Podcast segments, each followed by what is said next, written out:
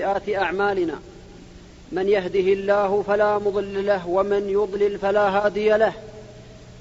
وأشهد أن لا إله إلا الله وحده لا شريك له. أمر عباده بطاعته ونهاهم عن معصيته حتى يفوزوا بالسعادة في الدنيا والآخرة.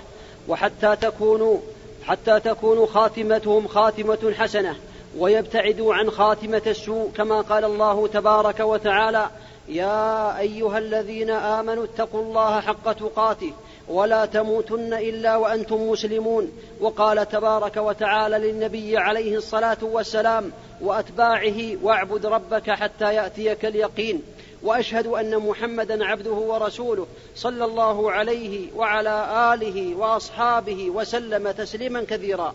أما بعد عباد الله إن من فضل الله تبارك وتعالى على عبده أن يوفقه للعمل الصالح فإذا وفقه للعمل الصالح واستمر على ذلك واستقام حتى يلقى الله تبارك وتعالى كان ذلك دليل على أنه قد قام بالعمل الصالح وأن الله قد أحسن خاتمته وحصل على الخاتمة الحسنة. وإذا عمل السيئات وابتعد عن الواجبات وقام بالمحرمات حتى يموت على ذلك كان ذلك دليل على سوء خاتمته نسأل الله العافية في الدنيا والآخرة. ولذلك حذر النبي عليه الصلاة والسلام وبين أن هناك من الناس من يعمل بطاعة الله عز وجل الأعوام الطويلة والسنون والسنين العظيمة أو الطويلة ثم بعد ذلك يرتد على عقبيه ثم يموت على سوء الخاتمة نسأل الله العافية في الدنيا والآخرة. فقال النبي عليه الصلاة والسلام في حديث ابن مسعود رضي الله عنه الطويل قال صلى الله عليه وسلم فهو الذي لا إله غيره إن أحدكم ليعمل بعمل أهل الجنة حتى ما يكون بينه وبينها إلا ذراع فيسبق عليه الكتاب فيعمل بعمل أهل النار فيدخلها وإن أحدكم ليعمل بعمل أهل النار حتى ما يكون بينه وبينها إلا ذراع فيسبق عليه الكتاب فيعمل بعمل أهل النار فيدخلها أو كما قال النبي صلى الله عليه وسلم. ومثال ذلك قوله صلى الله عليه وسلم إن الرجل ليعمل بعمل أهل النار وإنه من أهل الجنة وإن الرجل ليعمل بعمل الجنة وإنه من أهل النار. وهذا دليل واضح أن الرجل أو الإنسان المسلم أو غيره إذا استقام على المعاصي أو أو قام على المعاصي حتى يلقى الله عز وجل فهذا قد شاء قد ساءت خاتمته وإذا رجع إلى الله وتاب قبل الله توبته. وربما يكون هذا دليل واضح على أن بعض الناس ربما يكون مسلما في الظاهر وعنده شيء في الباطن لا يعلمه إلا الله فيغلب عليه الشر الداخلي وحينئذ ينتكس في آخر حياته فيعمل بأعمال الكفار فيموت على ذلك فيختم له بخاتمة السوء نسأل الله العافية. والله تبارك وتعالى لا يظلم الناس شيئا ولكن الناس أنفسهم يظلمون. كما قال تبارك وتعالى وما أنا بظلام للعبيد فالله تبارك وتعالى لا يظلم مثقال ذرة وإن كانت حسنة يضاعفها تبارك وتعالى ولكن الناس أنفسهم يظلمون. فبين النبي عليه الصلاة والسلام في هذا الحديث حتى لا يكون حجة لأهل القدر. يقول النبي عليه الصلاة والسلام في آخر كل جملة وإن الرجل ليعمل بعمله الجنة حتى ما يكون بينه وبينها إلا ذراع فيسبق عليه الكتاب فيعمل. فبين النبي عليه الصلاة والسلام أنه ما يدخل الجنة إلا بالعمل الصالح بعد عمل السوء بعد أعمال أهل النار. وبين عليه الصلاة والسلام أنه ما يدخل النار إلا بعمل أهل الجنة والابتعاد عن أعمال أهل النار. فالله تبارك وتعالى لا يظلم الرجل شيئا أو المسلم لا يظلمه مثقال ذرة. فلو عمل الإنسان على طاعة الله وقام بالواجبات وابتعد عن المحرمات حتى مات عن على ذلك فهو سعيد في الدنيا والآخرة. لكن المصيبة الانقلاب قبل الموت فإن بعض الناس ربما يستقيم على طاعة الله وفي يوم من الأيام أو ساعة من الساعات يشتهي شهوة من الشهوات يشتهي شهوة من الشهوات فيريد أن يعملها فحينئذ يموت فورا بعد فعلها فحينئذ هذه دليل واضح على سوء خاتمته نسأل الله العافية في الدنيا والآخرة. وهذا قد ورد أمثلة كثيرة وقصص كثيرة من تتبعها وجدها بأن بعض الناس ربما يعمل بطاعة الله سنوات وفي لحظة من اللحظات يجد قرناء السوء فيقول أعمل هذه المرة وأتوب وأقلع إلى الله عز وجل فيعمل الجريمة فيموت بعدها فورا قبل التوبة. فحينئذ تكون هذه من أسباب سوء الخاتمة. نسأل الله العافية في الدنيا والآخرة. ولذلك كان السلف رضي الله عنهم يخافون من سوء الخاتمة ولو كانوا على طاعة الله تبارك وتعالى. ولذلك من خاف أدلج كما قال النبي عليه الصلاة والسلام من خاف أدلج ومن أدلج بلغ المنزل وثم بين النبي عليه الصلاة والسلام بقوله ألا إن سلعة الله غالية ألا إن سلعة الله الجنة. فالمسلم عليه أن يستقيم على طاعة الله ويبتعد عن ما حرمه الله تبارك وتعالى وبذلك يكون من أهل السعادة ويكون من أهل الخاتمة الحسنة ومما ينبغي أن يعمله الإنسان المسلم حتى يكون حسن الخاتمة. نسأل الله وإياكم أن يجعلنا وإياكم وجميع المسلمين من أهل الخاتمة الحسنة. إنه ولي ذلك والقادر عليه. وهذه أمنية كل مسلم على وجه الأرض. بل النبي عليه الصلاة والسلام كان يسأل الله ذلك. فكان يقول النبي عليه الصلاة والسلام يا مقلب القلوب ثبت قلبي على دينك. فيقول أنس رضي الله عنه يا رسول, يا رسول الله آمنا بك فماذا تخاف علي فهل تخاف علينا؟ فقال النبي عليه الصلاة والسلام نعم إن القلوب بين إصبعين من أصابع الرحمن يقلبها كيف يشاء أو كما قال النبي عليه الصلاة والسلام وقال كان النبي عليه الصلاة والسلام يقول يا مصرف القلوب صرف قلبي على دينك ويقول أو طاعتك ويقول عليه الصلاة والسلام اللهم أحسن عاقبتنا في الأمور كلها وأجرنا من خزي الدنيا وعذاب الآخرة. فالمسلم المستقيم على طاعة الله عز وجل يسأل الله دائما أن يثبته على الطاعة وأن يبعده عن المعصية. فإن القلوب بين إصبعين من أصابع الرحمن تبارك وتعالى قد يخطي ولكنه إذا أخطأ تاب ورجع إلى الله تبارك وتعالى وندم وحينئذ هذا من أسباب السعادة. مما ينبغي للإنسان المسلم أن يعلمه أو يعرفه هنا أن هناك اسبابا لحسن الخاتمة نسأل الله وإياكم أن يوفقنا لها. منها التوبة النصوح. أسباب لحسن الخاتمة وأسباب لسوء الخاتمة. السبب الأول هي التوبة النصوح من جميع المعاصي والذنوب. يقول الله عز وجل يا أيها الذين آمنوا يا أيها الذين آمنوا توبوا إلى الله توبة نصوحا. وأمر الله تبارك وتعالى بالتوبة في آيات كثيرة ومنها قوله تبارك وتعالى وإني لغفار لمن تاب وآمن وعمل عملا صالحا ثم اهتدى.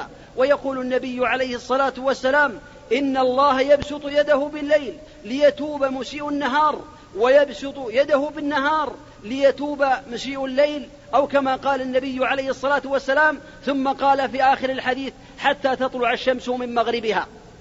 فالله تبارك وتعالى يدعو الناس إلى طاعته وإلى التوبة ولكن بعض الناس قد أعرض عن طاعة الله تبارك وتعالى ويقول الله عز وجل عمن تاب وأقلع عن المعاصي والجرم بعد أن ذكر قتلة الأنفس وبعد أن ذكر أهل الشرك بالله عز وجل يقول الله عز وجل إلا من تاب وآمن وعمل عملا صالحا فأولئك يبدل الله سيئاتهم حسنات وكان الله غفورا رحيما. فمن تاب تاب الله عليه. التائب من الذنب.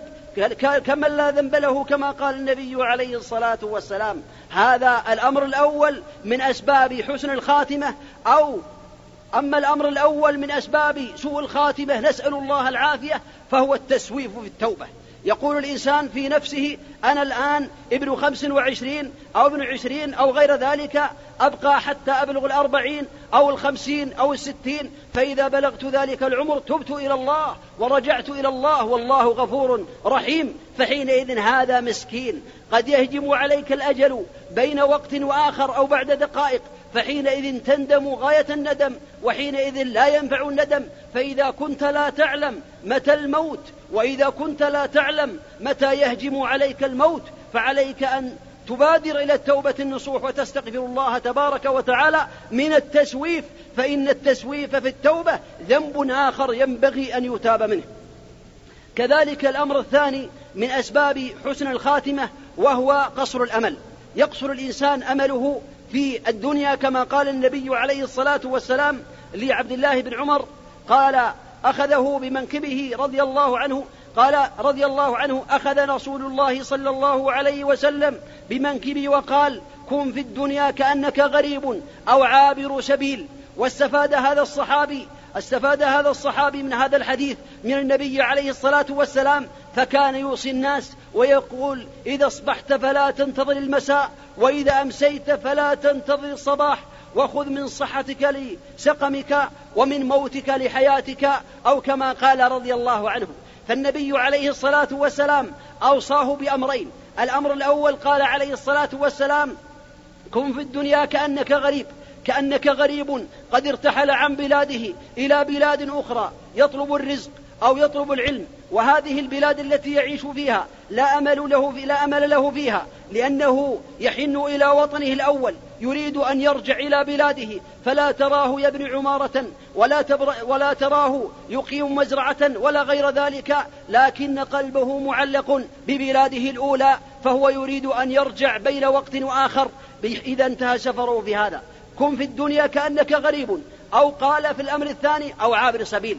تخير إما أن تكون كأنك غريب في بلاد ينتظر الرجوع إلى أهله وإما أن تكون كأنك عابر سبيل على خطه الطويل راجع إلى أهله أو مسافر من أهله وحينئذ هو يحاول أن يسرع في هذا الطريق لكي يصل إلى بلاده التي هو مسافر إليها. فنحن قوم سفر نحن على إهبة السفر بل مسافرون إلى الدار الآخرة لأن أوطاننا الأولى هي جنات عدن كما كان آدم عليه الصلاة والسلام في جنات عدن ولكن الله تبارك وتعالى أخرجه منها بسبب المعصية ثم تاب الله تبارك وتعالى عليه وأرجعه إليها فنحن كذلك غرباء نريد أن نرجع إلى وطن أول المسلم عليه أن يقصر أمله في الدنيا ويأخذ منها ما يقويه على طاعة الله تبارك وتعالى ولا يكسل ولا يعجز بل عليه أن يقوم بجميع الواجبات ويبتعد عن المحرمات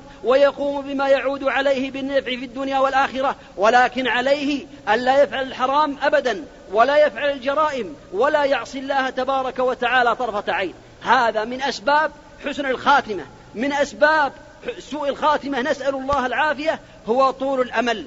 حينما إذن إذا طال أمله فحينئذ هذه من أسباب الشقاوة.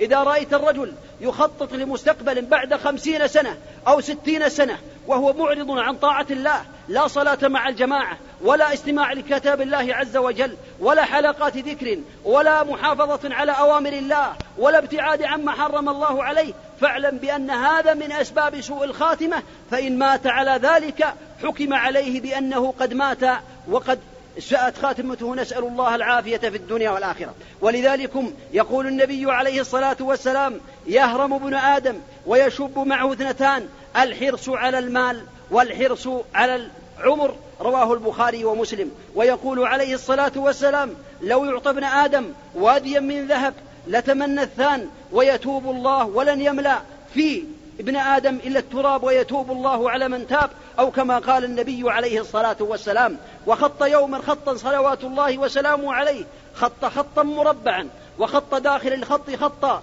خارجا عنه وخط خططا متجهة إلى هذا الخط الذي داخل الدائرة ثم قال هذا الإنسان وهذا أجله قد أحاط به وهذا أمله الذي قد خرج من الدائرة أو كما قال النبي عليه الصلاة والسلام, عليه الصلاة والسلام. وهذه الخطط هي الأعراض. إن أصابه هذا إن أخطأه هذا نهشوا هذا. وإن أخطأوا هذا نهشوا هذا أو كما قال النبي عليه الصلاة والسلام فالمسلم عليه أن يقصر أمله حتى يسرع إلى طاعة الله عز وجل. ومما يعين على قصر الأمل هو أن يذكر الإنسان الموت كما سمعتم في الخطبة الماضية أولا وثانيا أن يزور المقابر لأن النبي عليه الصلاة والسلام يقول زوروا القبور فإنها تذكركم الآخرة. أو كما قال النبي عليه الصلاة والسلام وقال كنت نهيتكم عن زيارة القبور فزوروها فإنها تذكركم الآخرة. وذلكم أن الإنسان إذا زار المقبرة أو زار المقابر استفاد أمرين. الأمر الأول بأنه يرق قلبه ويرجع إلى الله عز وجل إن كان له قلب سليم إن كان له قلبا سليما. فحينئذ حينما يرى أصحاب القبور لا يتكلمون يسلم عليهم. السلام عليكم ورحمة السلام عليكم أهل الديار من المؤمنين والمسلمين. وإنا إن شاء الله بكم لاحقون. نسأل الله لنا ولكم العافية. أنت تخاطبهم ولا يردون عليك ولا تسمع منهم شيئا فحينئذ تعلم بأنك بعد قليل أو بعد أو بعد أشهر أو بعد يومين أو بعد يوم أو ساعة أو ساعتين العلم عند الله ستكون ممن يسلم عليهم في هذه المقابر. فعليك أن تحسن العمل من الآن فإن الفرصة قد أتيحت أمامك من رب العالمين تبارك وتعالى. هذا أمر أول. الأمر الثاني من فائدة زيارة المقابر أن الإنسان إذا زار المقبرة وقال السلام عليكم أهل الديار من المؤمنين والمسلمين وإنا إن شاء الله بكم لاحقون يستفاد من ذلك أن الأموات يستفيدون من ذلك ويستبشرون بذلك. حتى قد قال بعض أهل العلم وهو ابن القيم رحمه الله يقول بأن الإنسان إذا سلم على المقابر رد الله عليهم أرواحهم حتى يردوا عليه السلام. وهذا فضل من الله عز وجل عليهم بأن أعمالهم قد انقطعت ولكن الزائر حينما يزورهم ويدعو لهم يستبشرون بذلك ويجدون من ذلك رحمة من الله تبارك وتعالى لمن تقبل الله زيارته. فإذا قال نسأل الله لنا ولكم العافية ثم يدعو للميت القريب الذي له في هذه المقبرة ويخصه بالدعاء ويخلص لله عز وجل في دعائه ويترحم عليه بينه وبين الله. يخاطب الله ولا يخاطب الميت. فإن بعض الناس ربما يجهل فيخاطب الميت لكنه يقول أسأل الله بأسماء الحسنى وصفات العليا أن يغفر له. اللهم اغفر له. يسأل الله عز وجل بما فتح عليه أن يغفر لهذا الميت. وربنا تبارك وتعالى غفار وهو رحيم تبارك وتعالى بعباده وهو يستجيب الدعوة لمن وفقه الله تبارك وتعالى. هذا أمر أمر ثالث تغسيل الموتى. إن استطاع الإنسان أن يغسل الموتى فهذا مما يلين القلوب ومما يجعل الإنسان يقصر أمله في الدنيا ويعلم بأنه سيغسل حينما تكشف عورته. بل العورة لا تكشف ولا ينبغي الإنسان أن يكشف عورة الإنسان الميت بل حينما يقلبه ويغسله ويدخل يده من تحت الإزار يغسله وينجيه وحينئذ يرى أن هذا الإنسان لا يمتنع عنه ولا يستتر منه لو أراد أن يكشف عورته نسأل الله العافية فحينئذ أصبح لا يتصرف في نفسه فعليك أن تذكر أنك ستكون مثل هذا. كذلك تشييع الجنائز إلى المقابر التشييع سنة وهو كذلك يلين القلوب أمر آخر وأخير في هذه المسألة. بل ربما يكون هناك أمور أخرى من ذلك زيارة الصالحين. الذين يراقبون الله عز وجل في السر والعلن والذين يذكرون الله ذكرا كثيرا والذين يحثونك على طاعة الله والذين يخوفونك من معصية الله تبارك وتعالى فإن هذه الزيارة مما يقصر أمل الإنسان في الدنيا ويجعله يسرع إلى طاعة الله تبارك وتعالى. هذا علامة أو هذا سبب من أسباب حسن الخاتمة. سبب ثالث وهو أن الإنسان عليه أن يرضى بقضاء الله وقدره تبارك وتعالى بل عليه السبب الثالث أن يبتعد عن المعاصي والذنوب جميع المعاصي يبتعد عنها وكذلك يبغضها فإذا ابتعد عن المعاصي ومات على ذلك فإن هذا من علامات حسن الخاتمة. أما إذا تقارف المعاصي وفعل المعاصي ومات على ذلك وقد ألفها وقد أحبها فحينئذ هذا من أسباب سوء الخاتمة. نسأل الله العافية في الدنيا والآخرة. أمر الرابع وهو أن على الإنسان أن يصبر على المصائب. إذا دهمته أو أصابته يسأل الله العافية. دائما وأبدا يقول اللهم إني أسألك العافية في الدنيا والآخرة فإذا حلت به مصيبة فعليه أن ينزلها بالله الذي لا إله إلا هو وأن يقول لا حول ولا قوة إلا بالله إنا لله وإنا إليه راجعون. اللهم أجرني في مصيبتي واخلف لي خيرا منها ثم يصبر على ذلك سواء كان في ولده أو في نفسه أو في ماله أو في أي مصيبة أصيب بها فعليه أن يصبر على ذلك حتى يلقى الله تبارك وتعالى. أما أسباب سوء الخاتمة فإنه في هذه المسألة فهو عدم الرضا بقضاء الله وقدره. فإذا أصابه مصيبة لعن وصاح وربما دعا وربما خرج عن الإسلام وربما سب الدين وربما سب أهل الدين وغير ذلك لأنه أصيب بمصيبة. وهذا من علامات سوء الخاتمة. نسأل الله العافية. ولذلك قال النبي عليه الصلاة والسلام لرجل من أراد منكم أن ينظر إلى رجل من أهل النار فلينظر إلى هذا. فنظر الصحابة إلى رجل جلد يقاتل في سبيل الله عز وجل في غزوة من غزوات النبي صلى الله عليه وسلم فاستثقل ذلك فاستثقل ذلك على أصحاب النبي عليه الصلاة والسلام ودهمهم هذا الأمر. فحينئذ أخذ رجل يتابعه ما الذي يعمله؟ وحينئذ قاتل في سبيل الله حتى طعن وعندما طعن أخذ سيفه فجعله بين ثدييه ثم ارتكى عليه حتى خرج سيفه من بين كتفيه فمات. فجاء هذا الرجل إلى النبي عليه الصلاة والسلام وقال أشهد أنك رسول الله عليه الصلاة والسلام. فقال وما ذاك؟ قال إن الرجل الذي قلت إنه من أهل النار قد قتل نفسه فالمسلم إذا قتل نفسه أو انتحر فهذا دليل على عدم ثقته بالله عز وجل وعلى عدم صبره على ما أصابه وعلى ما أصابه وعلى عدم مراقبته لله. وعلى عدم رضاه بما كتب الله له فعليه أن يتقي الله تبارك وتعالى فإن من قتل نفسه فهو في جهنم. يتردى فيها كما بين النبي عليه الصلاة والسلام ذلك. أسأل الله عز وجل بأسمائه الحسنى وصفاته العليا أن يجعلني وإياكم وجميع المسلمين ممن تحسن خاتمتهم. إنه ولي ذلك والقادر عليه. وأن يحسن خاتمتنا في الأمور كلها. وأن يحسن عاقبتنا في الأمور كلها. وأن يجرنا من خزي الدنيا وعذاب الآخرة. اللهم إنا نسألك يا مقلب القلوب أن تثبت قلوبنا على طاعتك. ونسألك يا مصرف القلوب أن تصرف قلوبنا على طاعتك برحمتك يا أرحم الراحمين. أقول قولي هذا وأستغفر الله العظيم لي ولكم ولسائر المسلمين من كل ذنب فاستغفروه إنه هو الغفور الرحيم.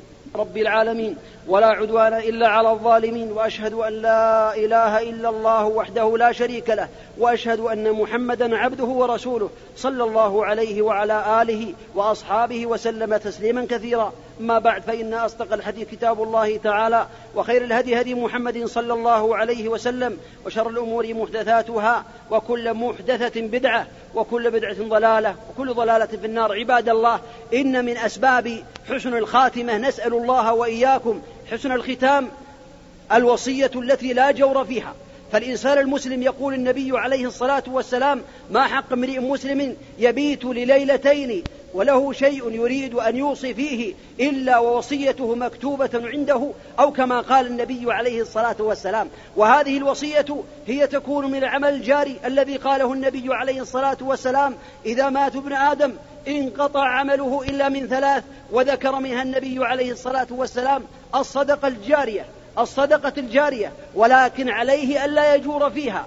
فإذا جار فيها وأوصى لوارث من الورثة أو أراد أن يضر بالورثة أو أوصى بشيء في معصية الله كأن يوصي بأمواله أن تدفع في الخمر وغير ذلك. فهذا دليل على سوء الخاتمة. وعلى الأجور نسأل الله العافية في الدنيا والآخرة. وهذا مما يسبب له النار. نعوذ بالله من النار. كما روي عنه عليه الصلاة والسلام أن الرجل والمرأة يعمل بالمرأة يعمل بالعمل الصالح ستين سنة ثم يجور في الوصية فيكتب الله له بذلك النار. نعوذ بالله من النار. فعليه ألا يجور في وصيته وإن كان لا يحسن أن يوصي فعليه أن يذهب إلى أهل العلم ويسألهم عن ما يجوز وما لا يجوز أن يوصي فيه فحينئذ تكون هذه من أسباب حسن الخاتمة إذا راقب الله تبارك وتعالى وألا يزيد على الثلث لأن النبي عليه الصلاة والسلام حدد ذلك وقال الثلث والثلث كثير فالمال حين الموت أو حين الوفاة لا يكون لك وإنما هو للورثة. فلو كان الإنسان في حياته صحيحا فله أن يتصدق بكل ماله. إن كان واثقا بالله تبارك وتعالى كما وثق به أبو بكر رضي الله عنه فقد تصدق بكل ماله. أما عند الغرغرة وعند الموت فهذا المال ليس ملكه. وإنما أباح الله له أن يتصدق بالثلث في أقل من ذلك فعليه أن يراقب الله في ذلك. ومما يعين على حسن الخاتمة أن يراقب الإنسان أمور حينما تأتيه غرغرة الموت أو قبل ذلك حينما يرى المرض ويرى بأن المرض قد دب إليه ويخاف الموت فعليه أن يراقب أمور منها أولا يعلم بأن المرض تخفيف من ذنبه لقوله عليه الصلاة والسلام حينما أتاه عبد الله بن مسعود فقال يا رسول الله إنك توعك وعكا شديدا. فقال النبي عليه الصلاة والسلام أجل إني أوعك كما يوعك رجلان منكم. فقال رضي الله عنه إن ذلك لزيادة في أجرك. فقال النبي عليه الصلاة والسلام أجل ذلك كذلك. ما من مسلم يصيبه أذى الشوكة فما فوقها إلا كفر الله بها خطاياه. كما تحط الشجرة ورقها رواه البخاري ومسلم. وهذا فضل عظيم. فإذا أصاب الإنسان المرض وخشي الموت فعليه أن يلحظ هذا الملحظ وعليه أن يصبر.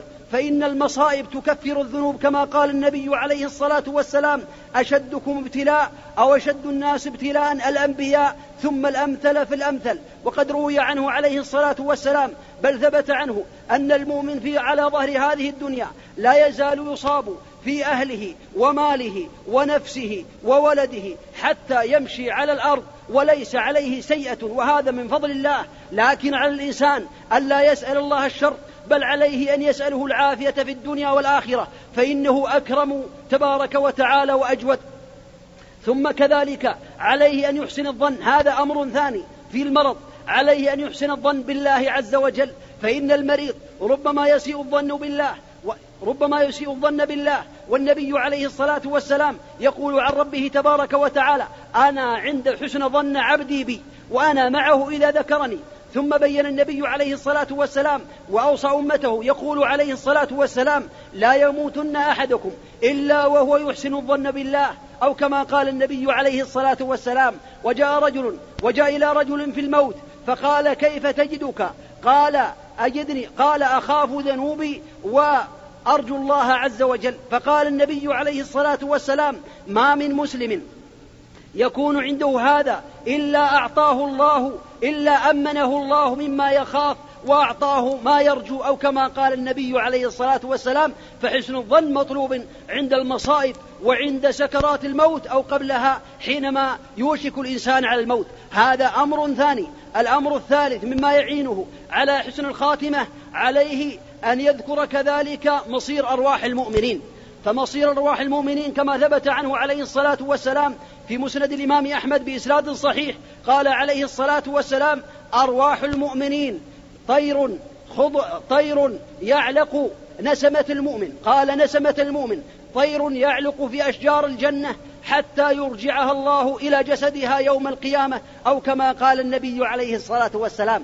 فهذا المؤمن روحه ونسمته طائر يعلق في أشجار الجنة أما الشهيد فقال النبي عليه الصلاة والسلام فيه أرواح الشهداء في حواصل طير خضر تأوي إلى قناديل معلقة تحت العرش أو كما قال النبي عليه الصلاة والسلام. فإذا ذكر الإنسان المؤمن هذا حينئذ يحب لقاء الله عز وجل ويرغب فيما عند الله تبارك وتعالى. كذلك عليه إذا اشتد به المرض أن يلهج ذكر أن يلهج بذكر الله عز وجل يشتغل بذكر الله بالتسبيح وبلا إله إلا الله حتى يفقد وعيه ويسأل الله أن يخفف عنه ويسأل الله أن يعفو عنه. كما قال النبي عليه الصلاة والسلام في آخر لحظات من حياته لا إله إلا الله إن للموت لسكرات فهو يذكر الله عز وجل حتى يفقد وعيه. وما هو؟ بعد ذلك إلا أن ينتقل إلى جنة عرضها السماوات والأرض.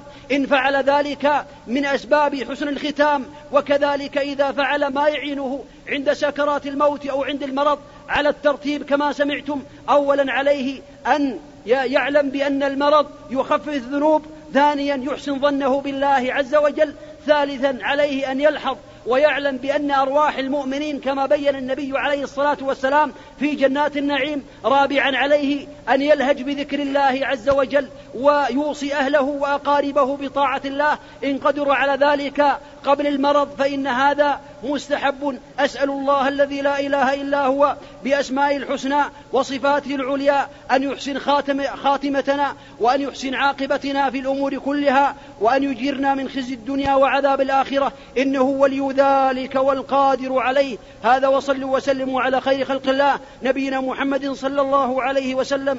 فقد أمر الله تبارك وتعالى بالصلاة عليه. فقال إن الله وملائكته يصلون على النبي. يا أيها الذين آمنوا صلوا عليه وسلموا تسليما. اللهم صل وسلم وبارك على نبيك محمد صلى الله عليه وسلم. وارض اللهم عن أصحابه أبي بكر وعمر وعثمان وعلي وعن سائر الصحابة أجمعين. اللهم أعز الإسلام والمسلمين وأذل الشرك والمشركين ودمر أعداءك أعداء الدين. اللهم آمنا في دورنا واصلح ولاة أمورنا واجعل ولايتنا في من خافك واتقاك واتبع رضاك برحمتك يا أرحم الراحمين. اللهم ألف بين قلوب المسلمين واجمع كلمتهم ووفقهم لما يحبه تحبه وترضاه. إنك على كل شيء قدير. اللهم وحد صفوفهم واجعلهم لا يقولون إلا ما تحبه ولا يفعلون إلا ما ترضاه. إنك على كل شيء قدير. واعنهم على ما تحبه وترضاه. وسدد خطاهم ووفق أقوالهم. إنك على كل شيء قدير. نسأل الله الله الذي لا إله إلا هو بأسمائه الحسنى وصفاته العليا أن يوفقنا جميعا لما يحبه ويرضاه وأن يرزقنا العلم النافع والعمل الصالح. نسأل الله الذي لا إله إلا هو أن يجعل خير أعمالنا خواتمها وخير أيامنا يوم لقاه. اللهم إنا نسألك العفو والعافية في الدنيا والآخرة. اللهم أحسن عاقبتنا في الأمور كلها. واجرنا من خزي الدنيا وعذاب الآخرة. اللهم أصلح لنا ديننا الذي هو عصمة أمرنا. واصلح لنا دنيانا التي فيها معاشنا. واصلح لنا آخرتنا التي إليها معادنا. واجعل الحياة زيادة لنا في كل خير. واجعل الموت راحة لنا من كل شر. برحمتك يا أرحم الراحمين. ربنا آتنا في الدنيا حسنة وفي الآخرة حسنة وقنا عذاب النار. ربنا لا تزغ قلوبنا بعد إذ هديت من لدنك رحمة إنك أنت الوهاب. عباد الله إن الله يأمر بالعدل والإحسان.